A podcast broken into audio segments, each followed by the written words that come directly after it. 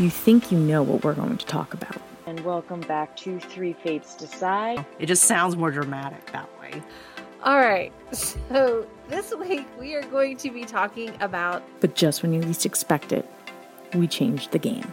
One Will Smith slapped Chris Rock. I mean, we always celebrated Easter. Harry Potter, the Half Blood Prince. So we're going to do another free talk, freestyle thing, no planned discussion. At the end of the day, only one thing matters we decide. We're going to hit the, the, main highlights. That is the thing, like what we were saying back in that episode. Quick recap Three Fates Decide podcast.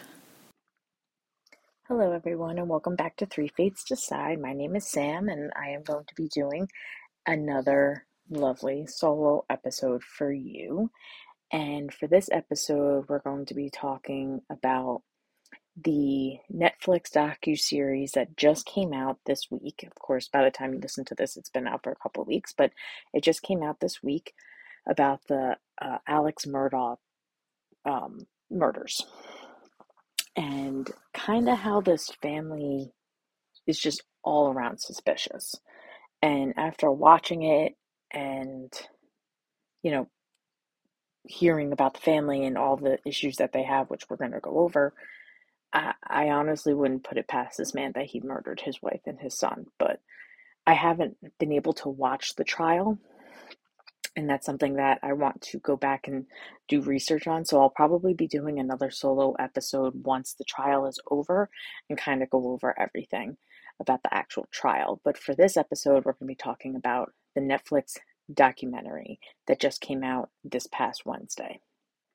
So, the name of the documentary is called The Murdaugh Murders of Southern Scandal. And it obviously circles around the Murdaugh family, which was this, you know, powerful family um, full of like lawyers and things like that that kind of ran this whole area of South Carolina in Lowcountry and how, you know, the law firm that the family, you know, owned was from like, you know, was started in like the 1800s and all that stuff. And, you know, every generation has had a lawyer and stuff like that. So, but we're, we're focusing on the recent or, you know, the current family, which was um, Richard Alex, Alexander Murdaugh. He goes by Alex Murdaugh, uh, his wife Maggie, and their two sons, Buster who's the oldest, and Paul. And Buster is, you know, the, I guess, favored one. He went to college, he got good grades, he, you know, was getting ready to go and be, you know, an attorney himself, or he's following his family's footsteps to become an attorney as well. I don't know where he is with that. I don't know if he's still doing that, if he's, you know, but so he was kind of like the favored. Um, then there was Paul, who was the younger brother, the quote unquote black sheep. He had, you know, more issues, I guess, didn't do as well in school, was a very heavy drinker, you know, partier, all that stuff. And the first kind of one and a half episodes of this three episode documentary series is all about a huge thing that happened that revolved around Paul, and that was the death of Mallory Beach. So this docu series kind of goes into not just this uh, death, but multiple deaths that are linked to the Murdaugh family. So when I t- when I said this family is like uber suspicious, they are uber suspicious, and because they are a family of lawyers and ha- are linked to, you know, the law in in that area, a lot of things have kind of gotten swept under the rug in the past and stuff like that a lot of Paul's, you know, friends and ex-girlfriend kind of talked about that. But they really focused a lot on the 2019 boat crash that killed Mallory Beach. And uh, it, it kind of set into motion how this family ran things. They kind of started, you know, talking with, you know, Paul's ex friends, his ex girlfriend, and um, whose name was Mor- Morgan, Morgan Doughty. And, you know, they all kind of talked about how, as, you know, once they were out of high school and stuff like that, Paul really became this heavy, heavy drinker, and you know, they actually gave his alter ego, his drunk alter ego, another name. And because he just was so different when he was drunk, and he used to do all this stupid stuff when he was drunk. There was one time he decided to drive his truck home and he crashed into a ditch and he stopped his girlfriend from calling 911 and called his grandfather instead. And his grandfather, his father, and his mother came and basically cleaned up all the mess so that he wouldn't get in trouble.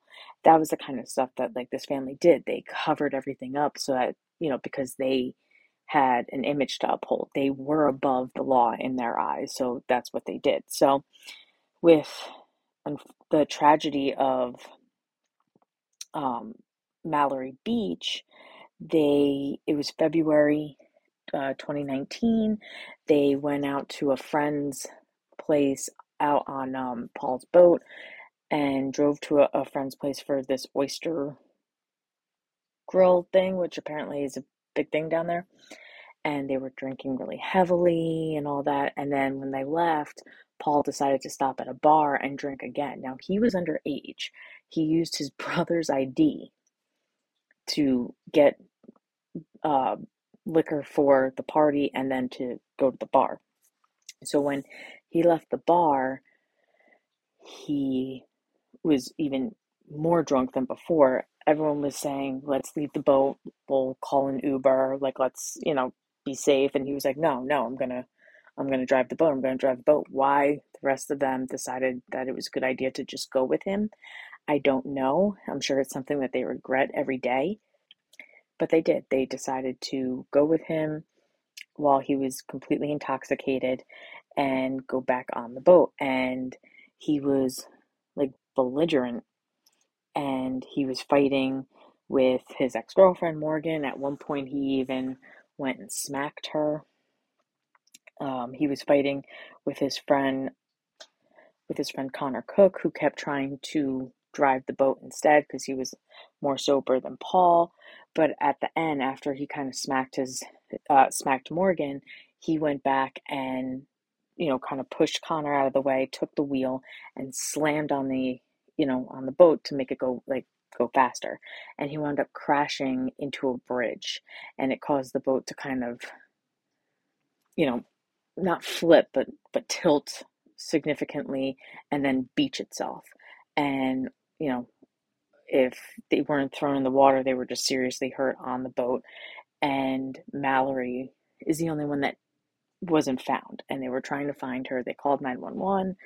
Um, and 911 came and for some reason Paul decided to like strip down to like his underwear or whatever, but all he kept saying was let me call my grandfather, let me call my grandfather and like he was just so drunk and so belligerent like they brought him to the hospital. And meanwhile like uh, Mallory's boyfriend, Anthony, was, you know, screaming at Paul because Paul's laughing, you know, he's drunk, whatever, and he's basically saying, like, you killed my girlfriend, you killed my girlfriend.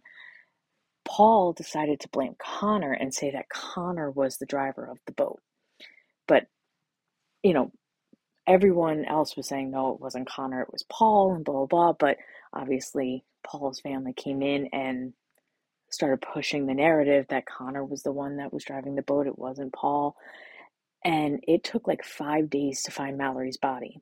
And, you know, their friends and some of the parents of, of Paul's friends were saying like they really think the Murdaughs were trying to make it harder for them to find Mallory's body because if they found it, then that could be like a homicide charge.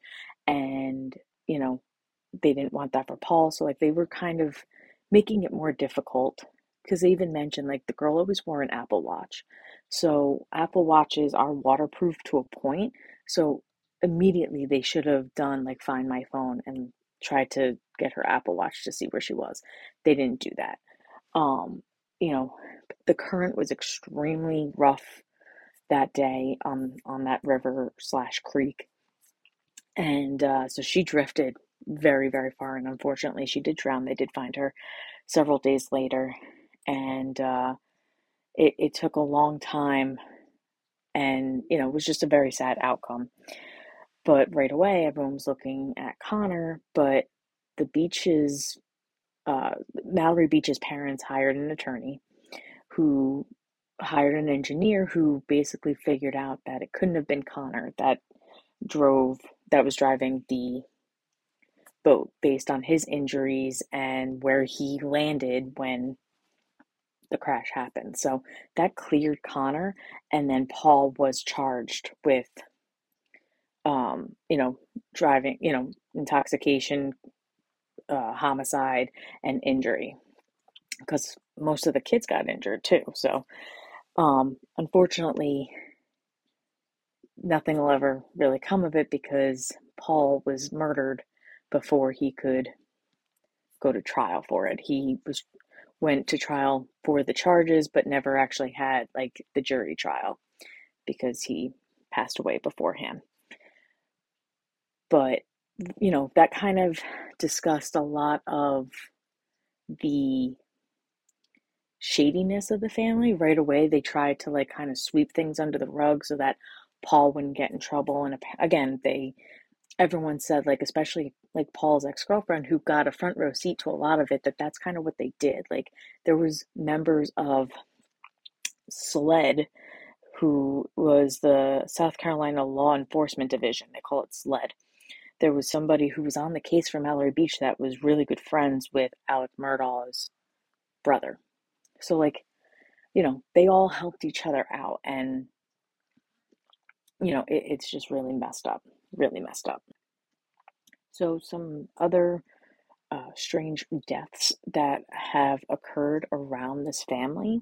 One is Stephen Smith, who died a mysterious death in 2015. He was found dead in the middle of a rural Hampton County road in the middle of the night. There was rumor that Stephen Smith and Buster might have been romantically linked which is a big no no for down there. So they don't know if maybe that had something to do with it. Did Buster do it? Did someone else in the family do it? But it's definitely a link back to the family. Again, don't know if they had anything to do with it, but it is, you know, a little suspicious. There was also another weird suspicious death. In 2018, their housekeeper, Gloria Satterfield, died at their home the story is that the dog she was climbing up the brick stairs outside and the dogs like jumped on her caused her to fall back and she hit her head and she died a couple of days later and what's suspicious about it is that when they interviewed alec Mur- uh, murdaugh he said that you know he was there he spoke to her and she said it was the dogs and that she was conscious but she mentioned that the dogs pushed her down but apparently he was never there. He didn't show up to the house until after she was already taken. The police had already been there, like, so it's just a weird thing to lie about. So there's suspicion that maybe Maggie pushed her. Did she know too much, you know, about the goings on with the family and it was time to get rid of her? Like, apparently she'd been working for the family for like 20 years or whatever. Um, apparently Paul took that death specifically extremely, extremely hard. But um, Alec Murdaugh decided to take out an insurance claim to help Gloria's sons um, with the with you know money and all that stuff since she died on his property. Alec Murdaugh is also going to be going on trial for financial crimes related to that claim with the insurance and money, as, as well as several other clients and stuff with the uh, law firm. He is in big trouble uh, in terms of law firm. He's been disbarred completely because of, you know, he basically was stealing money from clients and things like that. It's it's crazy. It is absolutely crazy. So then we finally get to what he's on trial for right now, which is the murder of his wife Maggie and his son Paul, and that was on June 7th, 2021. So, not too long ago, and we're already, you know, doing the murder trial. Again, he's also going to be doing several other trials for his other crimes um, while he was a, an attorney and all that stuff. So that's a separate situation. Obviously, the biggest thing is the murders. So in the documentary, um, again, it, they don't really get into the murders until about maybe three quarters of the way through the second episode. Um, but it kind of talks about how the family was under stress after, you know, the boat crash and all that stuff. And then, you know, kind of goes into that specific night and how Alec Murdaugh found the bodies by the kennels um, that were kind of off to the side of the house. And he kind of walked around the bodies, and then they played audio from the 911 call, which to me, it kind of sounded like he really wasn't, it was like a fake upset. But that's just me. Maybe I'm just thinking that because after already watching one and a half episodes, I don't like this family. so, not that Maggie and Paul deserve to be murdered in any way, shape, or form. I don't believe that, but just whatever. Um, so, but with the trial that's going on right now, and again, I'll do a whole episode on that, but we learned from the CFO of Murdaugh's family law firm that hours before the murders, she confronted Alec about $792,000 of missing legal fees in a case that he had previously worked on.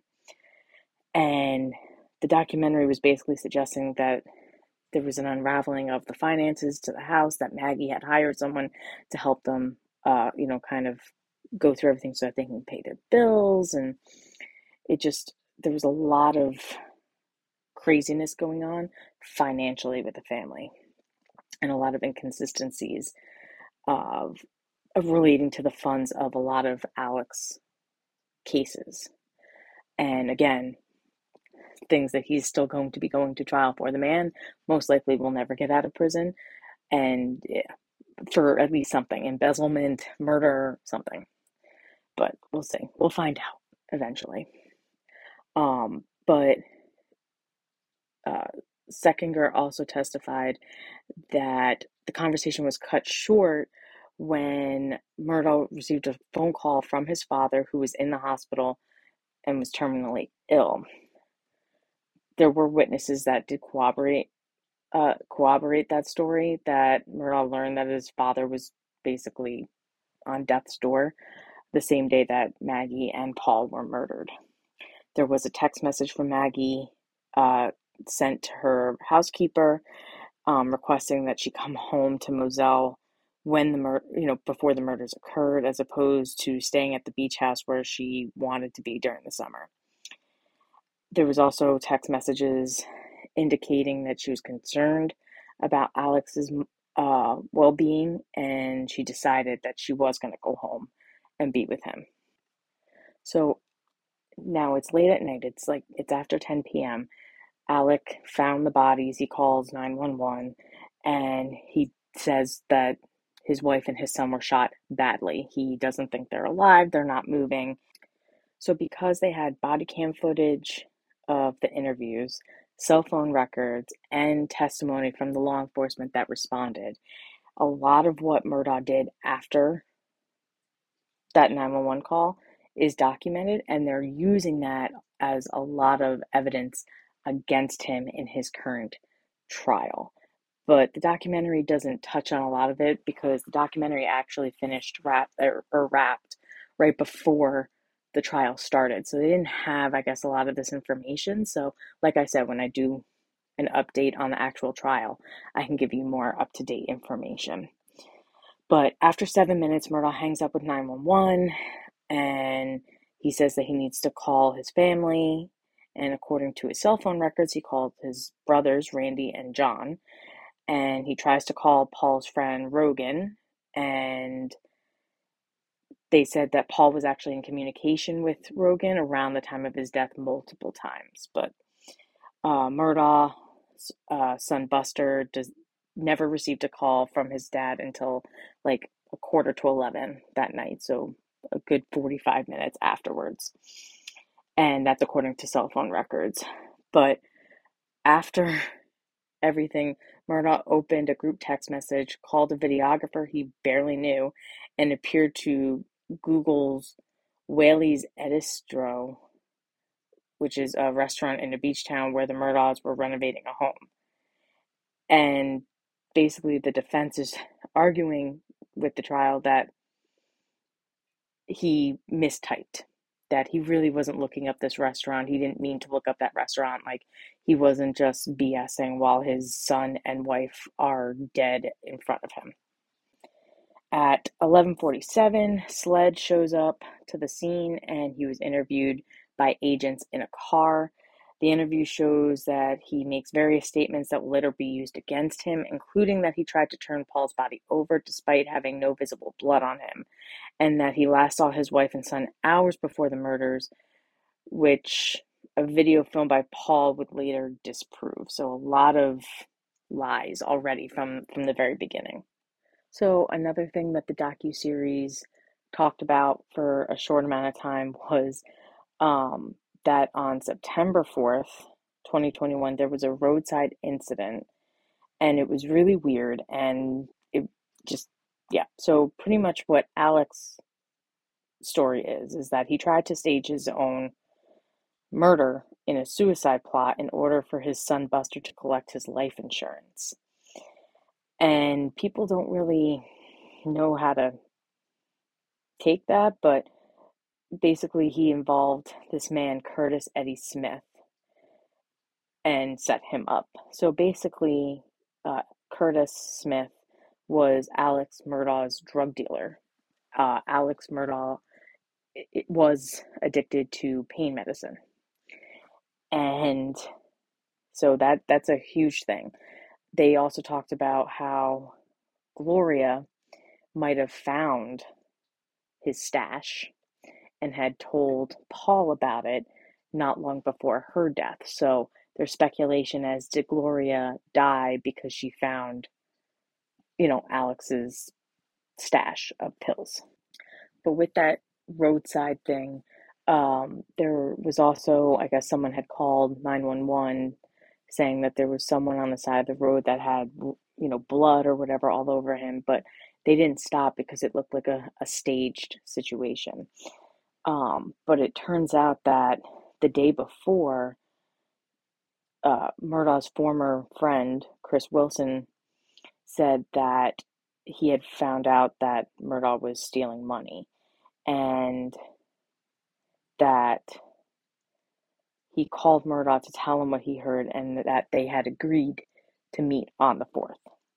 He also testified that on the morning of the 4th, hours before, Murdaugh would call 911 saying he had been shot in the head by a stranger, even though apparently he knew this person.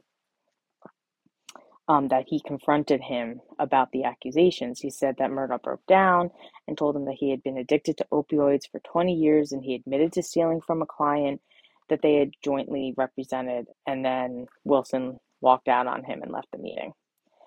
And then the Murdaugh's housekeeper at the time testified at the trial that on September 4th, Murdaugh had asked her to send him a photo of his medical insurance card, telling her that he was trying to schedule some routine medical checks. And then hours later, he was apparently planning to stage his own murder. It's just a really weird situation. It just doesn't really make sense to me. Um, wondering if it's is it about the fact that he knew he was going to get caught on him stealing from clients or did he know that he was going to get caught on murdering his wife and son you know either way i think he knew he was going to get caught on something and he didn't want to go to prison so he wanted to do this and it didn't work out the one thing about the docu series and i do think it was done well in terms of kind of showing you who this family was. Um, it, it doesn't really give you a lot of empathy for Paul and Maggie. And again, while they're definitely not the, they weren't the best people in the world, no one deserves to get murdered at all. So, I mean, it's like there should still be some empathy toward them because they did not deserve that, especially if it was from their, their own flesh and blood.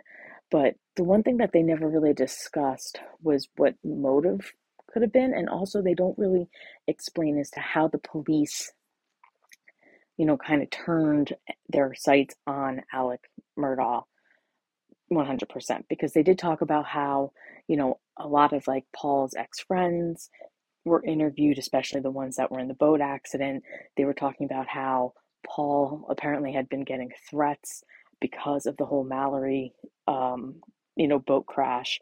And they, it was almost like the family was kind of pushing the narrative toward that. So they were looking at all these other people. They don't really explain how they t- kind of turn their sights on Alec, but I'm sure with the trial we kind of learn how how that happens. But um, they also don't really talk about a motive again, unless it was like an insurance type thing, or maybe they found out something.